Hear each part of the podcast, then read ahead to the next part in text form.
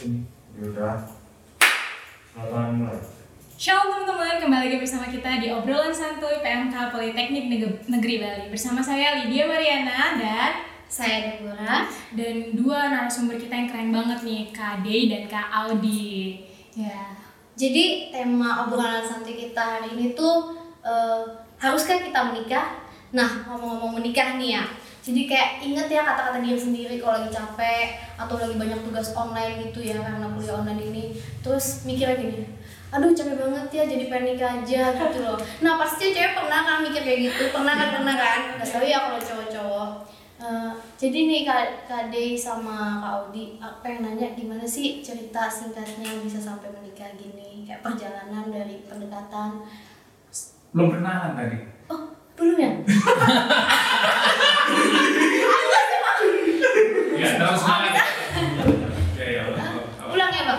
Ulang dari awal ya. Ini masuk episode. Iya. Kenal dulu. Iya, kenal dulu gitu. Oh iya. Maaf saudara-saudara. Bukan artis kita. Bukan Miros. Enggak apa-apa ditampilin aja bagus. Iya. Bisa. Oh, belum kenal. Behind the skin. Oke.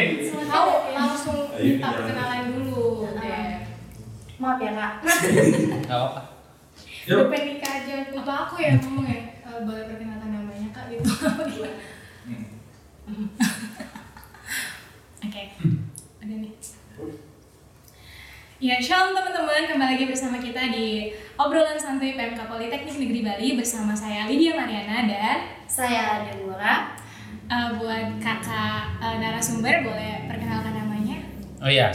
Shalom, nama saya Dei, saya alumni di Udayana, sekarang bekerja di swasta. Saya juga alumni di Perkantas. Oke, kalau saya istrinya Kak Dei, nama saya Aldi, saya alumni Udayana juga 2009, tapi lanjut ambil profesi di UBM 2013. Saya alumni masih di bawah FK, sampai sekarang sih alumni FK. Keren. Nah teman-teman, kali ini podcast kita bertema haruskah kita menikah? Ngomong-ngomong menikah nih ya, jadi kayak narik ke diri sendiri. Kalau misalnya lagi capek, banyak tugas, atau ada masalah, lagi mumet, jadi mikir gini, aduh capek, pengen nikah aja. Pasti cewek-cewek pernah kan? Gak tau cowok-cowok nih ya. Relate. Relate banget ya. Lidah gitu gak? Kadang-kadang. Jadi kalau misalnya Kak Dei sama Kak Audi sendiri, gimana sih cerita singkat aja ya Kak? Dari perkenalan sampai memantapkan hati untuk menikah. Oke, kalau singkat Kak Dei itu jago banget sih. Kalau mau detail nanti. Ya dulu kita kenal itu sebenarnya dia masih SMA, akhir SMA, saya kuliah di Udayana gitu. Itu awal perkenalan kita. Tapi kita masih jalan sendiri-sendiri gitu ya. Kemudian saya udah bekerja, dia mau S2, mau lulus dari S1 di sini psikologi Udayana, itu kita ketemu lagi gitu. Jadi kakak KTB-nya dia, Audi, yang adalah Kak Susan, kakak KTB saya adalah Kak Anton. Nah, jadi kakak KTB kami pasangan suami istri juga dan pelayanan juga di Perkantas. Nah, itu menjadi poin penting buat kami sih untuk lebih kenal lebih jauh dan akhirnya kita bisa pacaran dan memutuskan untuk menikah. Iya, LDR ya. Gitu. Oh iya. Iya 3,5 tahun kita LDR. 3,5 tahun kita LDR. Tahun keempat menikah. Gitu. Oke. Menurut Kak Dei sama Kak Audi nih, kira-kira pacaran sebelum nikah itu mesti nggak sih? Dan sebenarnya waktu yang tepat untuk pacaran berapa tahun sampai akhirnya memantapkan untuk lanjut untuk lebih serius nih menikah itu kira-kira berapa tahun sih pacarannya kira-kira gitu? Ya kalau pacaran perlu nggak sih? Kalau menurut saya pengalaman pribadi ya sangat perlu. Kalau nggak ya random itu sangat bahaya ya. Berapa tahun kita pacaran gitu kan tadi baru mau nikah? Itu relatif sih sebenarnya dari setiap orang nggak ada ketentuan mesti 2 tahun 3 tahun kalau kami kebetulan memutuskan pacarannya juga nggak lama gitu. Kenapa? Karena ya tadi kita kakak KTB-nya udah kenal dan kakak KTB dia merekomendasikan saya. dan dia merekomendasikan dia ke saya juga. Jadi ada orang ketiga yang bisa dipercaya untuk menjadi tolak ukur kita gitu dalam memilih pasangan. Jadi nggak ada keraguan sama sekali, dan kita juga akhirnya memantapkan hati pun nggak perlu lama gitu sebenarnya. Sebenarnya kalau dia nggak kuliah mungkin 1-2 tahun kita pacaran kayaknya udah pede banget. Ya. Emang mau gitu ya. Udah saya ajak nikah gitu kan. Karena banyak hal yang udah terskip, yang pengenalan itu sudah terjadi, baik dari orang ketiga gitu ya, orang yang bisa dipercaya tentunya ya, nggak sembarangan ya orang ketiga itu. Orang yang rohani ya, kakak rohani ya, bukan orang ya orang yang nggak jelas gitu ya.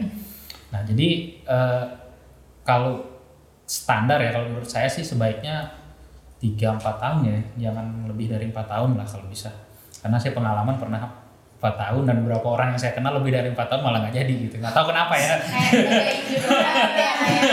Jagain judul orang, pacarannya lama sama siapa ternyata nikahnya sama siapa ya gitu. Relatif ya, jadi intinya sih jawaban saya relatif, tergantung dari kerohannya masing-masing, tergantung dari yang tadi faktor-faktor yang lain gitu ya. Jadi pacaran sebelum nikah itu perlu ya kayak, biar kayak nggak langsung nikah kayak beli kucing dalam karung gitu. Ya karena pacaran sendiri sebenarnya ya beresiko lah ya, tapi menikah tanpa pacaran jauh lebih beresiko menurut saya. Karena aku psikolog ya, jadi banyak ketemu juga kasus-kasus anak. Tapi kalau kasus anak pasti problem utamanya dari orang tua. Itu adalah beberapa klien yang orang tuanya dijodohkan, kayak gitu, dijodohkan yang nggak kenal lama. Jadi kan benar-benar nggak tahu background orangnya kayak gimana. Iya, ada beda adat gitu ya. Wah, gitu pasti beda adat. Ya menurut saya juga memilih pasangan hidup itu keputusan yang sangat penting ya di setelah selamatan. Jadi sangat penting sekali itu, karena itu akan mempengaruhi bagaimana kamu hidup, sangat besar pengaruh pasangan hidup itu ya, terhadap perjalanan hidupmu ke depan. Yang dulunya nih ya aktif kayak gini ya. Karena kan di sini semua tuh ada yang kru-kru banyak di sini. Jadi setelah tamat kuliah, bekerja, kamu ketemu pasangan yang nggak mengerti beban visimu ya, idealisme yang awalnya bisa pudar, itu sangat mungkin. Dan itu banyak udah terjadi. Ya, kita nggak jarang ngeliat alumni yang akhirnya mundur gitu loh dari pelayanan, karena memang sibuk. Kita sendiri punya anak baru 1 nih, itu sibuknya bukan main. Kalau nggak benar-benar memantapkan diri untuk komitmen masih pelayanan saat alumni, wah itu susah. Tarik-tarikannya kuat. Gitu. Gitu. Jadi kayak gini, sebelum kakak menikah itu di dalam diri kakak masing-masing nih ya, ada nggak sih ketakutan-ketakutan internal yang menghantui gitu? Jadi kayak takut untuk menikah. Terus ada apa yang memantapkan akhirnya menikah? Terus aku juga mau nanya, gimana cara mengatasi ketakutan itu kalau ada? Oke, kalau aku sebenarnya pacaran berapa kali ya? Bisa dibilang narasumbernya cantik jadi kan ya. Jadi karena setiap pacaran biasanya lama, bukan karena banyak. Kayaknya kamu yang ketiga ya. Yang ketiga dan terakhir benar. Dari beberapa kali pacaran itu mungkin memang yang sebelum sama dia yang bikin agak sedikit trauma gitu kita bilangnya ya.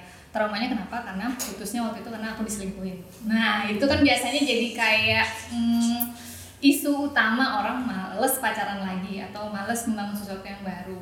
Tapi ketika itu sih itu sempat bikin kayak ragu mau pacaran lagi nggak ya, atau mau off dulu setahun untuk kayak menetralkan, bukan ini adalah pelarian kayak gitu-gitu kan biasanya. Cuman dimantapkannya memang ketika didoakan, dan waktu itu Kak Susan sih orang yang merekomendasikan, itu orang yang bisa aku percaya, dan aku juga tahu kehidupan rohaninya Kak Susan seperti apa.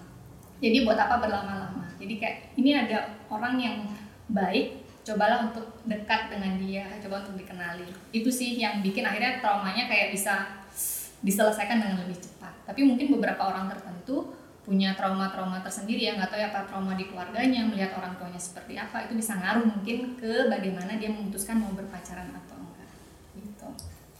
Ya, kalau saya sih takut atau enggak ya nggak ada sih ketakutannya. Iya, cuma pacaran ya. Kalau cowok mungkin beda sama cewek ya. Ya dia pacar yang ke berapa ya? Pokoknya yang kesekian lah gitu. Nggak mau kalah.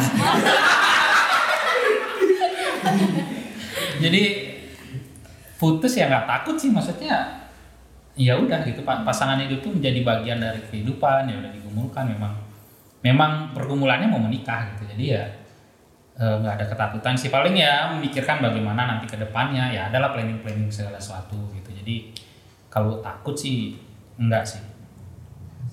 Oke. Nih, kalau misalnya kita anak-anak muda kan kita tahu nih ya, kadang tuh pas lagi pacaran gitu ya, baik banget, misalnya kalau misalnya pacaran kesandung, dibilang, aduh hati-hati dong sayang gitu. Pas udah nikah nih, kesandung dibilang, aduh kamu gimana sih, hati-hati dong gitu. Kayak nadanya mulai berbeda nih. Ada juga yang pas pacaran biasa aja, tapi waktu udah menikah berubah jadi protektif. Misalnya kayak, oh kamu nggak boleh ini, nggak boleh itu, nggak boleh yang ini gitu kan. Kalau dari Kak Dei sama Kak Audi sendiri, ada nggak sih perbedaan antara waktu masa pacaran sama udah masuk dalam pernikahan? Oh iya, beda banget ya. Wow, jujur ya, biar anak-anak muda juga tahu nih apa sih perbedaannya, tendangnya gitu. Ya romantis yang dulu pacaran itu ya habis di pacaran. Tapi dia nggak romantis.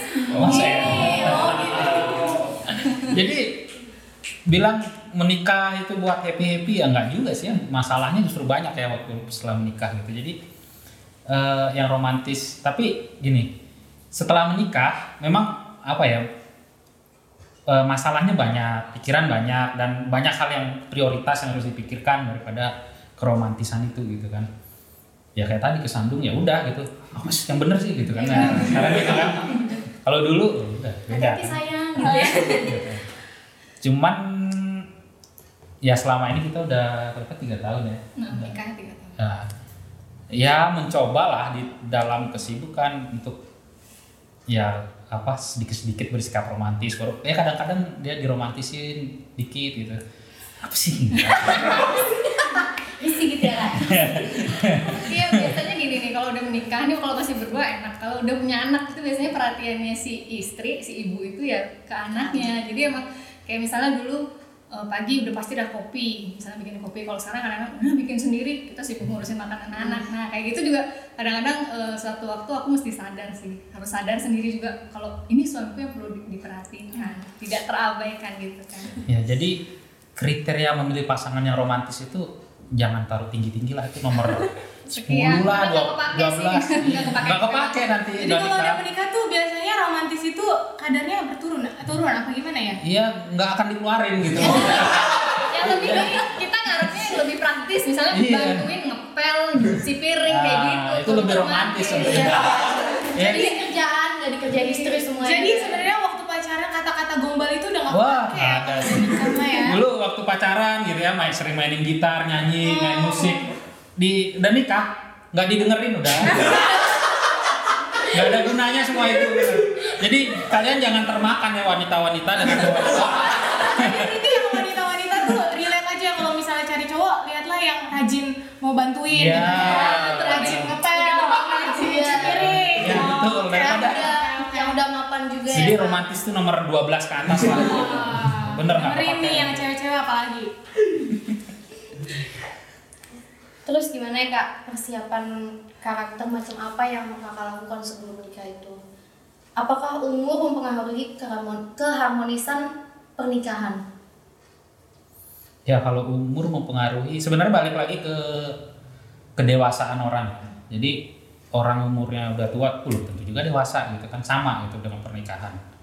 Jadi kedewasaan orang itu sangat mempengaruhi apa ya, perjalanan pernikahan mereka gitu. Jadi ya memang mau nggak mau sih ya mestinya normalnya semakin meningkat umur semakin dewasa orang itu gitu. Jadi tapi walaupun nggak menjadi jaminan gitu.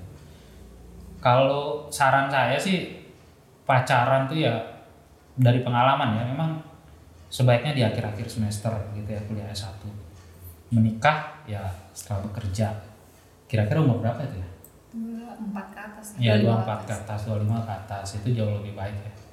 Jadi memang apa ya, proses ketika kita bekerja itu mematangkan kita kadang-kadang. Kita jadi terbiasa melihat, kan kalau di kampus biasanya problemnya nyelesain tugas, relasi sama dosen kayak gitu kan, atau konflik sama teman. Tapi kalau bekerja kita lebih terbuka, terbiasa menyelesaikan konflik-konflik ketika bekerja. Jadi memang sebaiknya bekerja dulu. Jadi kitanya juga lebih kayak berpengalaman untuk memecahkan masalah, karena konflik di rumah tangga itu nanti akan macam-macam dan banyak banget.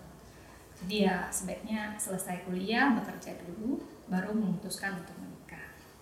Oke, kalau menurut pendapat Kak Dei sama Kak Audi, kan kita lihat gitu ya, banyak banget kayak di lingkungan keluarga atau pertemanan itu banyak banget perempuan yang dituntut untuk cepat menikah dibandingkan laki-laki. Sebenarnya apa sih standar untuk laki-laki atau perempuan itu bisa menikah gitu? Karena kadang-kadang dibilang perempuan tuh harus lebih cepat nikah, kalau laki-laki lebih tua dikit nggak apa-apa lah, tapi kalau perempuan tuh nggak boleh lebih terlalu tua, harus lebih cepat nikahnya, gini-gini segala macam. Menurut Kak Dei sama Kak Audi gimana tuh pendapatnya tentang hal itu? Iya, karena gini, orang-orang itu hal itu terjadi dengan mindset tujuan menikah mereka gitu. Jadi harus balik ke tujuan menikah itu apa? Ya mereka standar orang timur ya seperti itu gitu. Apa, sekolah, kuliah, kerja, nikah, punya anak, itu lingkaran setan tuh, bolak-balik. Jadi kayak tujuan hidupnya itu bukan tujuan hidup yang lebih mulia dari pernikahan itu gitu.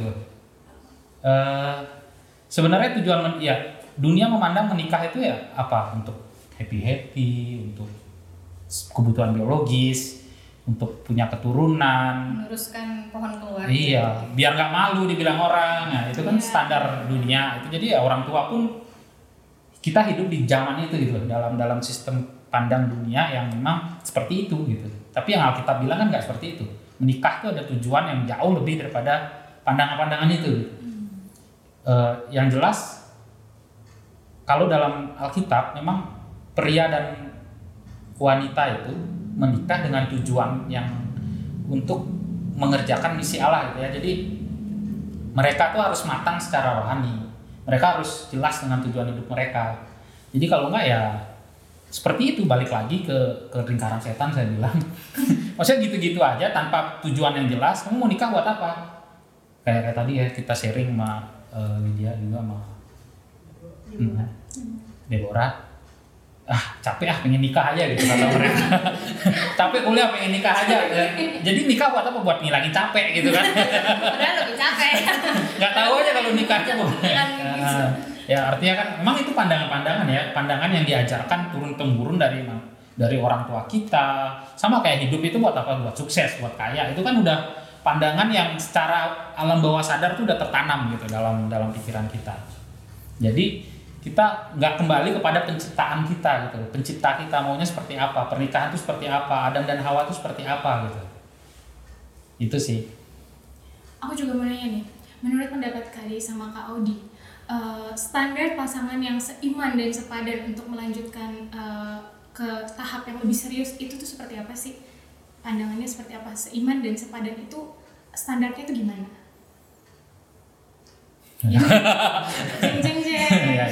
Jadi kalau seiman dan sepadan itu gini ya, seiman belum tentu sepadan, kita udah jelas ya. Apalagi nggak seiman, jauh daripada sepadan gitu kan. Jadi ada level nggak seiman, sepadan ini level paling atas nih. Sepadan itu sefrekuensi. Makanya tadi saya bilang yang dulunya aktif banget, sangat mencintai Tuhan, sangat punya visi yang sangat jelas, misi yang sangat jelas. Salah pilih pasangan, hilang semua itu. Ya dia nggak ketemu yang sama yang seiman, sepadan gitu.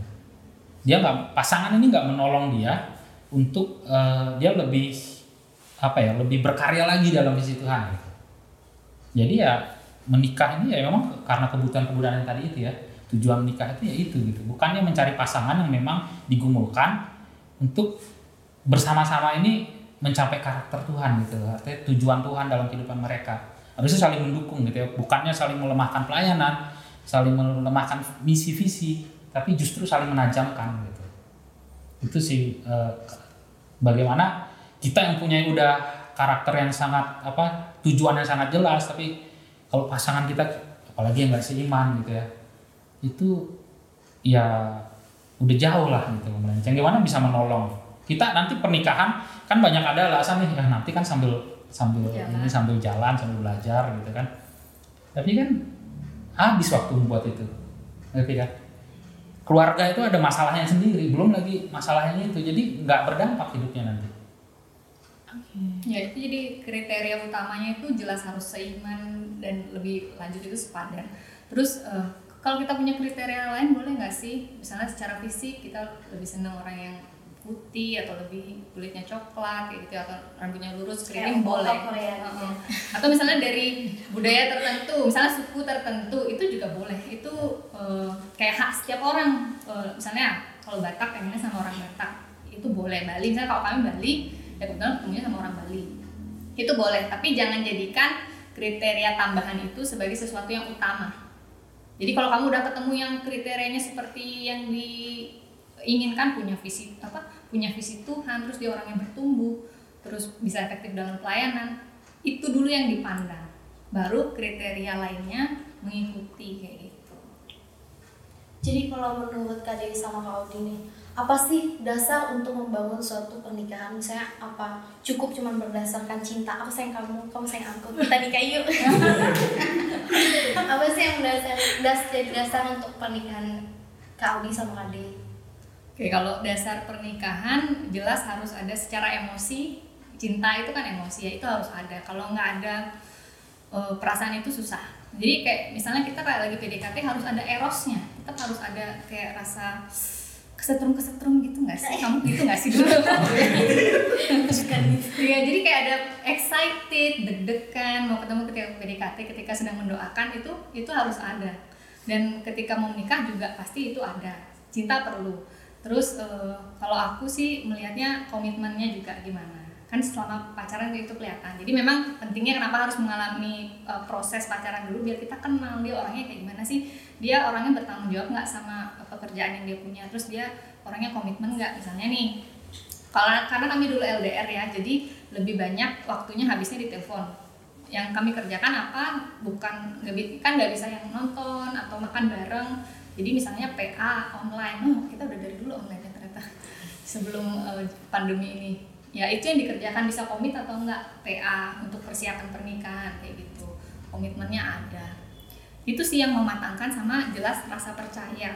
Itu jelas harus ada. Kalau kita punya isu-isu insecure atau kurang aman, kita gampang cemburuan lah, itu harus diwaspadai.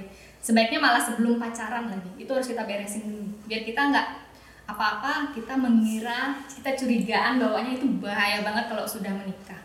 Terus kita harus membereskan masalah-masalah, misalnya kita punya luka batin gitu ya di masa lalu, entah karena pola asuhnya kita, entah karena kita pernah berelasi dengan siapa terus itu menyakiti hati kita. Itu kalau bisa diberesin dulu, walaupun mungkin nggak sampai 100% gitu ya, 80%, 90% kita selesaikan. Kita aware dengan emosi-emosi negatif yang kita punya, dan nanti kita sampaikan nih ke calon pasangan kita atau calon pacar kita. Kita bilang, kamu bisa nggak menerima bagian diriku yang seperti ini? Nah, itu diomongin. Kalau ternyata dia nggak bisa, ya sudah, saatnya mundur. Artinya kan dia tidak tulus untuk menerima kondisi kita, karena kita nggak bisa memaksakan. Kakak nggak bisa memaksakan Kak Dei harus menjadi orang yang ABCD gitu. Pernikahan bukan untuk memaksakan dia seperti jadi yang pengen kita mau, atau kakak menjadi orang seperti Kak Dei mau, nggak kayak gitu. Jadi kita berjalannya itu juga bagian sepadan ya, bagaimana kita bisa melengkapi kekurangan kelemahan pasangan kita. Sebenarnya menarik itu di kisah penciptaan itu Adam dan Hawa. Sebelum Tuhan menciptakan Hawa untuk jadi penolong yang sepadan, itu Tuhan terlebih dahulu udah memberikan misi kepada Adam untuk mengusahakan. Terus dia bilang jangan makan buah. Jadi ada ketaatan di situ. Ada misi Tuhan, pekerjaan Tuhan, visi misi. Ya sebaiknya memang sebelum menikah kita udah beresin ini dulu gitu. Kita tahu visi misi kita. Terus kita mempunyai ketaatan yang baik gitu ya kepada Tuhan. Itu baru kita lanjut ke dalam pernikahan. Jadi menikah bukan untuk bahagia, sebaiknya bahagia dulu dengan beres dulu dengan dirinya, baru menikah gitu loh. Jangan dibalik gitu ya. Jadi sesuai tema kita nih Kak, setelah pengalaman dari Kak Dei sama Kak Audi, sesuai sama tema kita, haruskah kita menikah? Kalau itu panggilan kita, ya harus. Ya kalau saya sih harus ya, memang nggak baik manusia itu seorang diri, kan Tuhan udah bilang. Manusia, laki-laki dan pasangannya, perempuan, dipersatukan, menikah dengan, jadi kedua ini menunjukkan kesempurnaan karakter Tuhan gitu ya. Berdua mereka saling melengkapi. Tapi bisa nggak tidak menikahan gitu sekarang pertanyaannya. Yeah. Kalau nggak menikah ya bisa aja kalau itu emang panggilan. Itu di Alkitab di Matius 9:19. Itu dikatakan bahwa orang tidak menikah yang pertama karena memang lahirnya dia kira-kira abnormal lah, nggak bisa untuk menikah. Yang kedua karena emang dibuat sama orang seperti itu gitu loh, artinya kayak kasim-kasim kerajaan gitu ya, memang dia nggak boleh menikah karena ya raja-raja, kalau kalian nonton film-film kerajaan kan tahu lah. Terus ya memang karena trauma ya, dibuat trauma gitu sama orang. Nah terus yang ketiga memang keputusan sendiri dengan sangat sadar, bukan karena patah hati berkali-kali ya, tapi keputusan sendiri dari awal ya dia memang terpanggil untuk tidak menikah gitu. Ya itu nggak masalah, banyak beberapa tokoh Alkitab juga nggak menikah.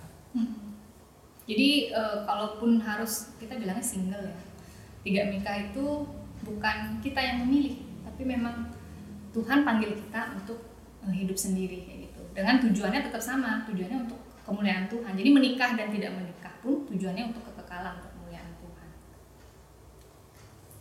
Jadi Kak, biar yang dengar-dengar nih nggak pada ngebet-ngebet nikah, jadi bisa nggak Kakak kasih tahu kayak tahap-tahap untuk memantapkan hati biar lebih serius menikah, kan dari PDKT terus pacaran sampai ke menikah, tahap-tahap step by stepnya gitu loh Kak. Step by stepnya, jadi oke. Kalau PDKT itu berarti kita kan posisinya kita terbuka dulu kita sama semua orang gitu, sama banyak orang. Terus ya kita kenali, kalau kita di persekutuan kampus ya banyak-banyaklah bergaul dengan orang-orang di sana, jangan menutup diri gitu ya, jangan cuma di KTB aja, tapi ikut di persekutuan besarnya. Kalau ada persekutuan antar universitas ya ikut aja untuk memperluas apa jejaringnya, networking kita. Jadi bukan memperluas cabang ya, jangan ya, cukup satu kalau pacar.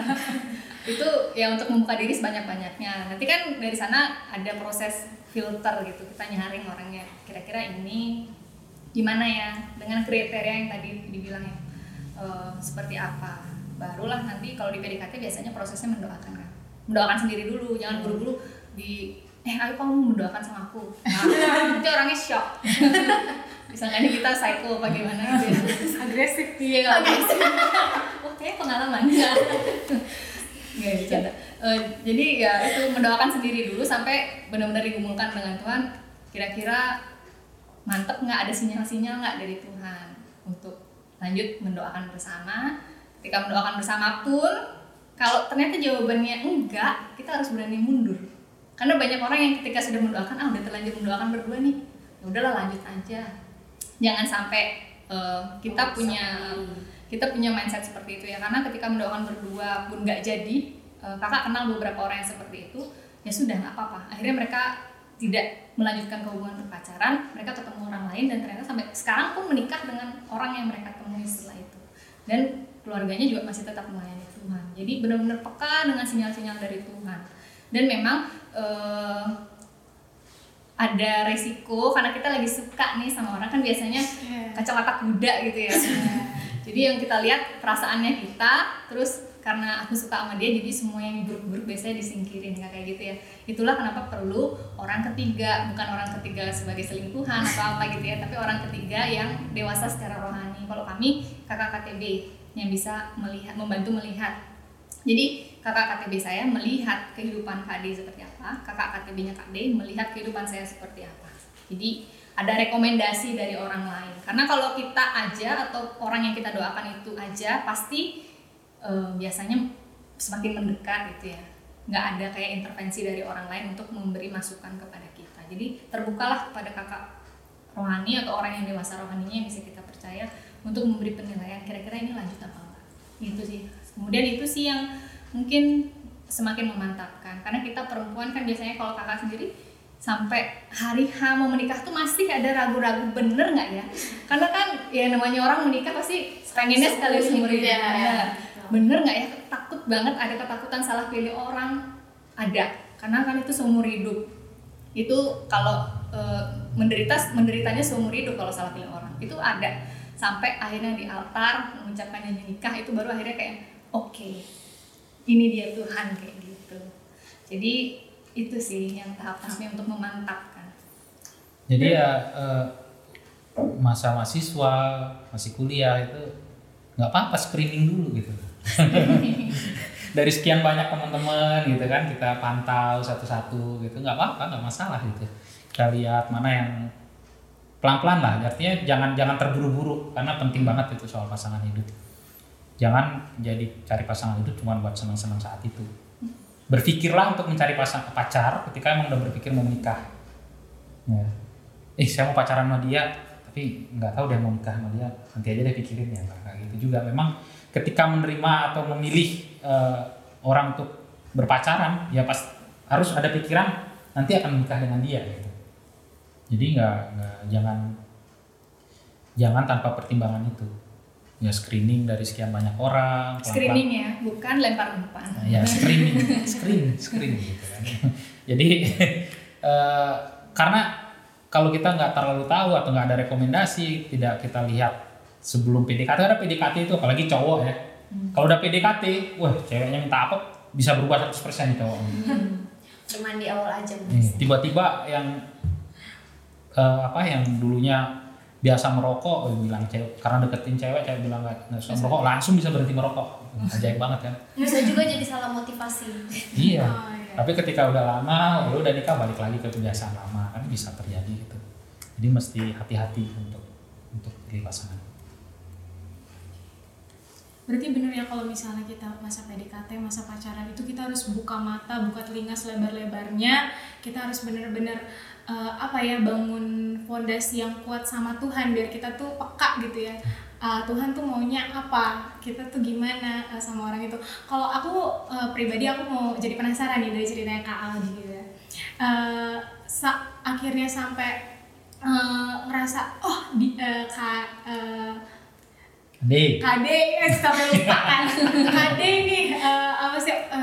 laki-laki yang memang Tuhan kasih buat aku gitu. Itu tuh bisa mantep gitu karena apa kira-kira? Kalau itu sebenarnya kan prosesnya memang kita ketemu lagi setelah pertama kali ketemu cukup lama ya, 2013 ya, dari 2009 ke 2013. Terus yang memantapkan memang kalau kakak sih selalu kalau pacaran sebisa mungkin komitmen memang untuk menikah. Dari dulu mindsetnya kayak gitu, jadi bukan pacaran untuk main-main atau pacaran untuk having fun kayak gitu.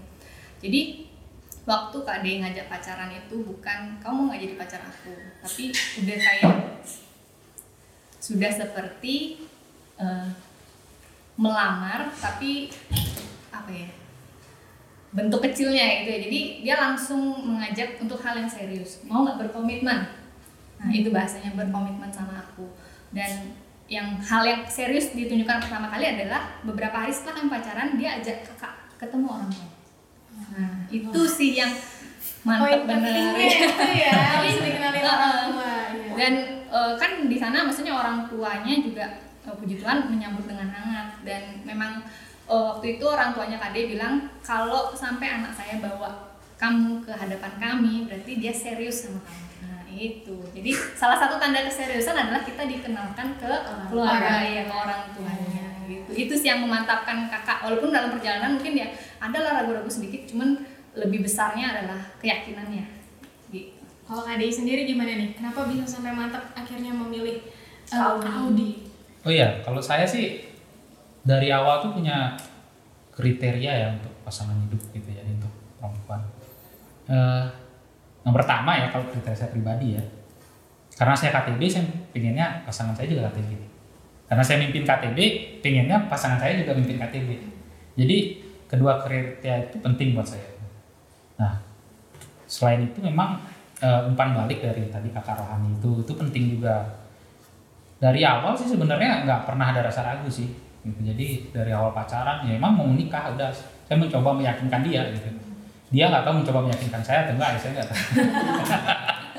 Karena mungkin nggak terlalu yakin ya, gitu. Jadi cuma saya meyakinkan dia gitu.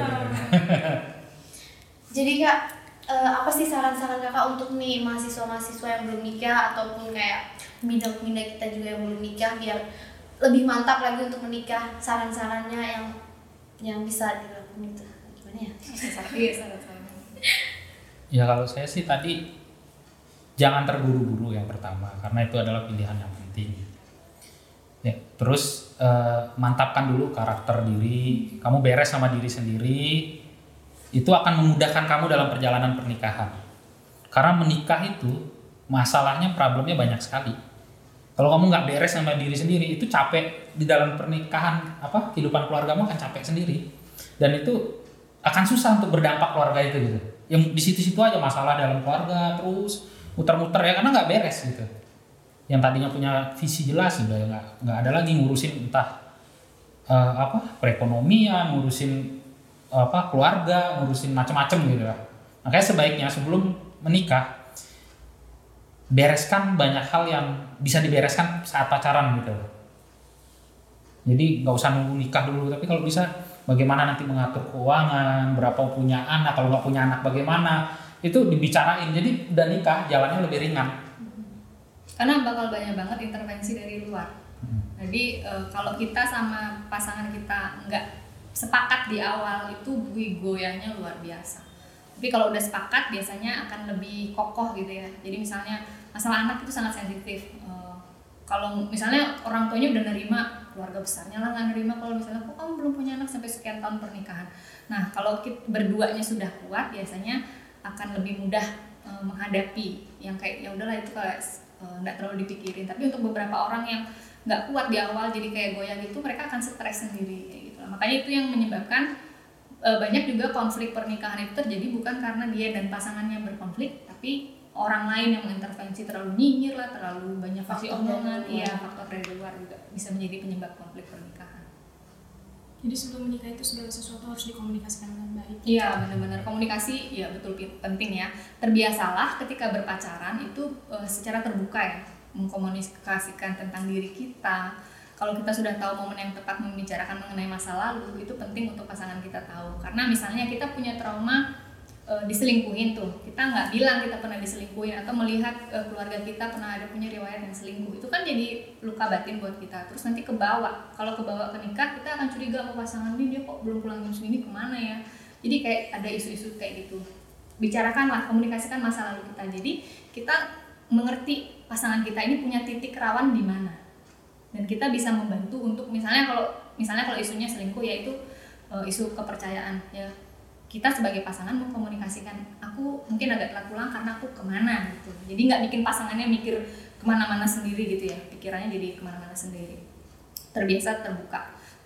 Kemudian bicarakanlah hal-hal yang mendalam gitu sama pasangan, bukan yang cuma makan yuk atau hari ini mau makan apa, hari ini mau nonton apa. Jadi bukan hal-hal yang kayak cuma satu arah gitu loh. Kalau misalnya kita ngajak pasangan kita pacar kita nonton, itu kan ya udah nonton layar aja tapi nggak ada interaksi yang mendalam. Jadi benar-benar kita mengenali juga kan kelihatan tuh misalnya dia lagi ada problem apa, terus cara menyelesaikan masalahnya seperti apa. Itu kita proses lihat, oh dia cara menyelesaikan masalahnya seperti ini. Kayak kakak tuh tipenya kalau lagi ada masalah diem terus tidur, atau mungkin ada yang sama kayak gitu ya, dan ya udahlah dilupain aja, tidak dibicarakan. Sedangkan Kak Dei nggak kayak gitu, dia sangat berbeda, harus saat ini juga diomongin. Nah itu kan ketika kita ketemu, ketika pacaran ada konflik, susah menyatukan dua hal yang sangat berbeda, ekstrem kanan dan kiri. Jadi jalan tengahnya dikomunikasikan, karena udah tahu nih pas pacaran kayak gitu, ya udah nggak bisa right now, nggak bisa saat ini juga diomongin, tapi kakak juga nggak boleh menunda sampai besok. Jadi kayak tunggu turun emosinya, cari tengah-tengahnya. Oke, nggak saat ini, tapi mungkin sejam, 2 jam. Kemudian kita omongin, tapi harus diomongin. Dan sebaiknya jangan menunda-nunda memecahkan masalah, atau menunda-nunda berantemnya berlama-lama, itu sangat tidak disarankan ketika berpacaran, biar nggak kebawa ketika menikah. Kan ada yang bilang itu, baiklah amarahmu padam sebelum matahari terbenam. Mantap emang Deborah. Biasanya tuh, biasanya orang memilih pasangan yang sefrekuensi. Secara nggak sadar maupun sadar ya. Jadi kalau kamu pengen punya pasangan yang takut Tuhan, pengen punya pasangan yang dewasa, ya itu kan kayaknya kriteria setiap orang ya. Iya. Terlebih dahulu diri kita gitu. Iya. Karena secara nggak sadar tuh kita, kalau kita punya kedewasaan yang baik, kita takut Tuhan, kita akan bisa melihat itu di orang lain gitu. Oh ya, ini orang ini bisa gitu. Jadi jangan sampai kita menginginkan kriteria itu tapi kita sendiri nggak memiliki itu gitu. Itu biasanya nggak ketemu karena frekuensinya beda gitu.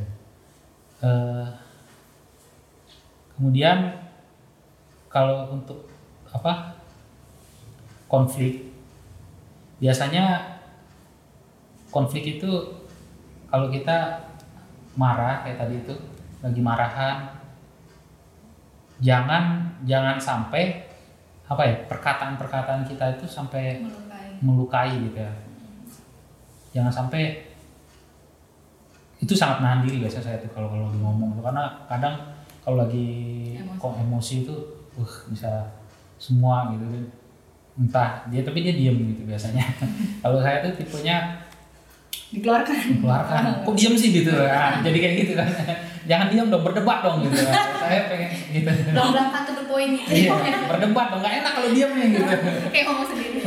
Kayak penuh gitu kan di dalam gitu. Jadi sangat menjaga perkataan itu ya ditahan gitu lah. Iya. Itu tadi kita udah dengar nih saran-saran dari Kak Dei dan juga Kak Audi. Thank you banget nih Kak buat sharing-sharingnya. Jadi teman-teman yang mendengarkan pun jadi dimantapkan hatinya. Jadi nggak asal-asalan terburu-buru. Oh abis kuliah langsung nikah aja deh gitu, atau lagi capek, aduh gue mau nikah aja deh. Gitu. Lebih capek nikah guys. Iya. Udah dengar gitu ya, udah dengar tadi Kak Dei dan Kak Audi ngomong ternyata pernikahan tuh nggak semudah itu teman-teman. Jadi segala sesuatu itu harus dipikirkan secara baik-baik. Iya. Ya, sekian podcast cut dulu. Sekian obrolan santai. Nah, sekian obrolan santai kita kali ini. Semoga teman-teman semua terberkati dan jangan ngebet buru-buru pengen nikah, guys. Apa lagi ya? Ya udah segitu dulu. Sekian dan terima kasih. God bless you.